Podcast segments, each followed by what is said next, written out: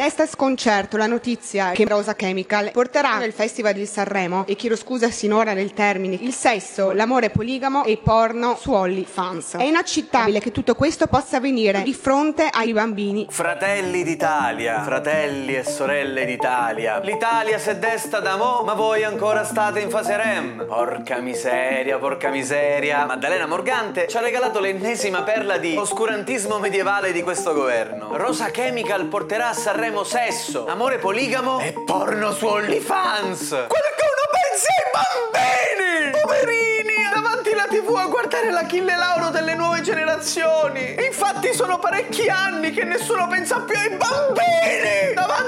Tv! Maddalena, scusali, non ci capiscono! Noi non siamo come loro, abbiamo profonde radici cattoliche! Lei che prende la comunione con Papa Giovanni Paolo II! Santo! Vabbè, io la prendevo da un più scadente prete di provincia. Ma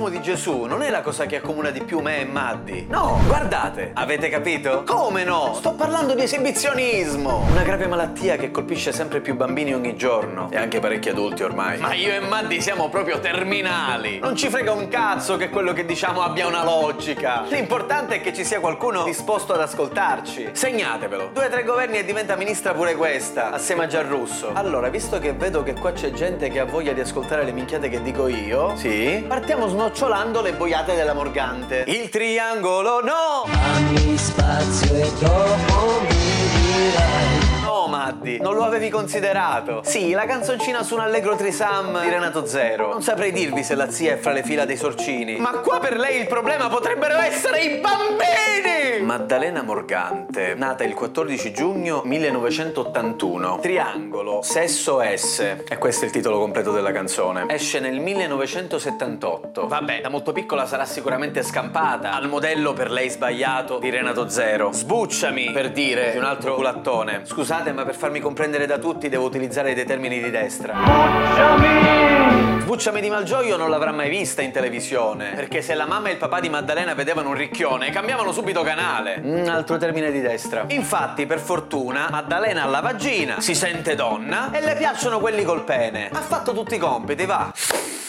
Cazzo, erroraccio! No, Maddi, mi sei caduta nel 1992, cavolo! Quanti anni avevi nel 1992? 11, no? Possiamo dire che eri appena una bambina? O ti erano già venute le prime mestruazioni? Vabbè, per non sapere né leggere né scrivere, facciamo che per me eri ancora una bambina. Come ogni famiglia cattolica che si rispetti, sicuramente anche tu nel 1992, insieme alla tua famiglia, eri davanti al televisore a guardare il Festival di Sanremo. Sì, c'eri, vero? Ti ricordi? Vai col filmato.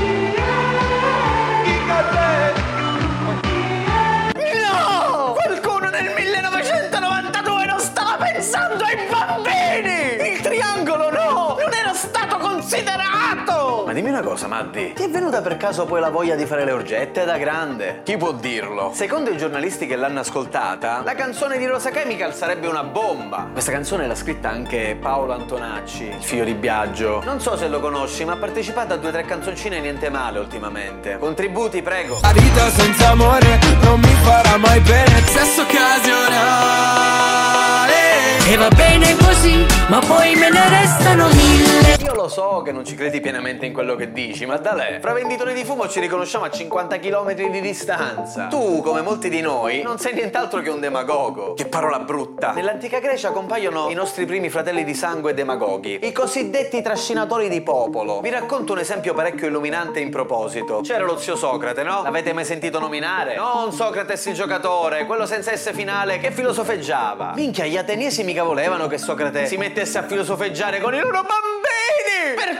Nessuno pensa mai ai bambini? Nemmeno Tecnicamente erano giovani, ma il punto è quello. Processo a Socrate, demagogo che trascina la folla puntando alla pancia del paese. E boom! 360 favorevoli e 140 contrari. E Socrate fa ciao ciao bevendo cicuta. Pure a Socrate ci hanno ammazzato puntando alla pancia del paese. Facciamo finta di vivere in un mondo fatato come se lo immaginano i cattolici, no? Se io sono maschio, cioè c'è il pisello fra le cosce, non posso mica sentirmi donna nella testa. La realtà è quella che ci appare, stop! Ok, l'avete detto voi, fingiamo per un secondo che sia così. Con tolgo un assist dal professore Di Freddi e metto in piazza la transustanziazione. Sempre per i cattolici c'è un momento preciso in cui l'ostia, da pane non lievitato, diventa corpo di Cristo. Questo è pane e abracadabra adesso è cadavere! Scusi, buon uomo, non vorrei essere scortese, ma io lì non vedo nient'altro che pane e rondelle. Dov'è questo corpo di Cristo? Accidenti! Non è tutto tutto come ci appare. Cioè, o io che ho il pisello fra le cosce, ma mi sento donna nella testa, sono donna. Oppure l'alternativa sarebbe che quel pane diventa Gesù Cristo solo nella vostra testa. Prendete e guardatevici tutti. Questo è il mio specchio, offerto in sacrilegio per voi.